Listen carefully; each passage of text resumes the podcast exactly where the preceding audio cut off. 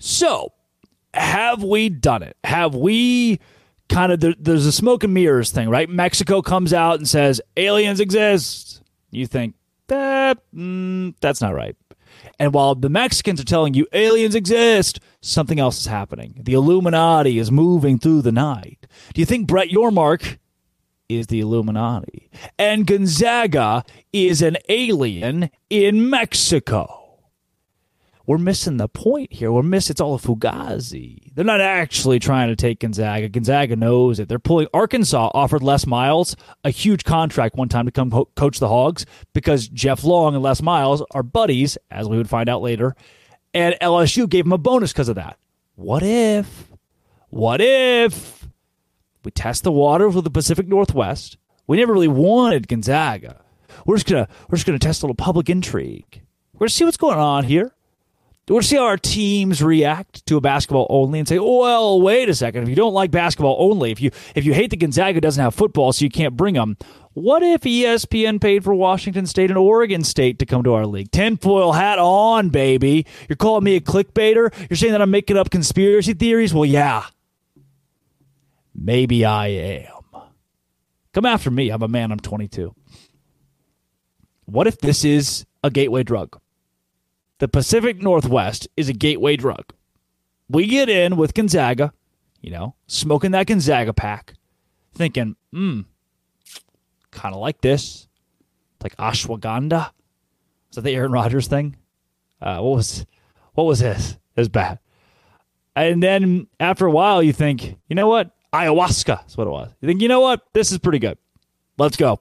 Washington State, Oregon State. I don't know. Somebody texted me and they're like, this is what this is, right? This is just like Pacific Northwest. We could go up there. We could create a little pod.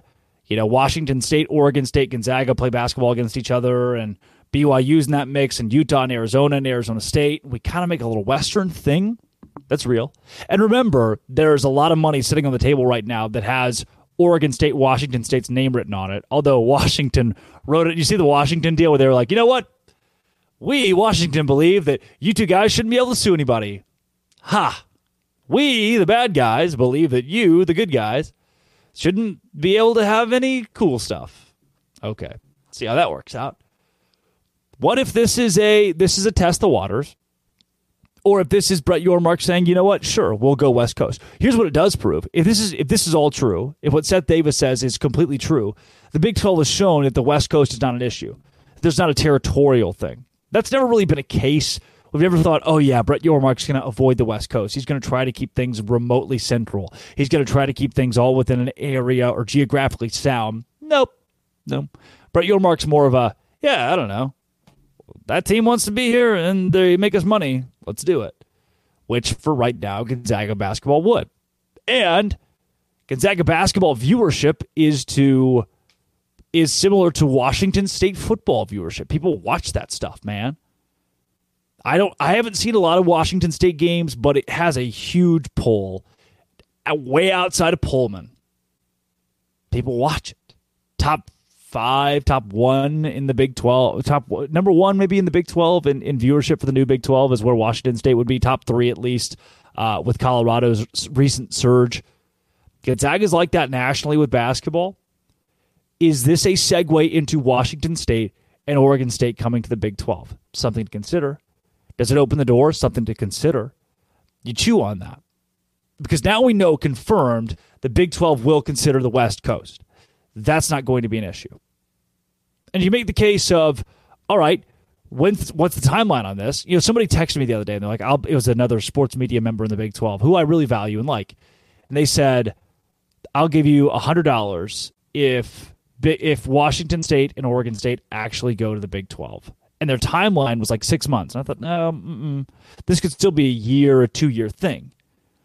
I don't know if this is part of that timeline. That makes me think, is this part of that timeline? We had the, Gonzaga rumors really ramp up. Maybe even Gonzaga joins the Big 12. You experiment for a year, less than that, and you see. I mean, they're going through there's litigation and a lawsuit for those two schools, so we're not going to hear anything concrete out of them for another more than a month before those talks truly start to ramp up. So we're going to be sitting on our hands for a little bit wondering what's going to happen with those two schools, who I hope at this point most of us have built a soft spot for. Would hate to be at Kansas State and get completely left behind, just be in the dust for no reason whatsoever. So to me, right now, yes. I'm going to go with yes. This Gonzaga thing, there's a non-zero possibility. It has vague ties to Oregon State, Washington State. I'm going to put my tinfoil hat on and just say, you know what? There's probably some random small correlation or a tactical correlation. One or the other, there's a correlation nonetheless. That's all I can give you. Believe it or not. This has been It Always Will Be. I can't wait to see you guys tomorrow. This is fun. Will you subscribe, please? I want to hit 10,000 on YouTube by January 1st. I'll get a buzz cut. This has been Locked On. Thanks for making it your first listen every single day. Dose Grande.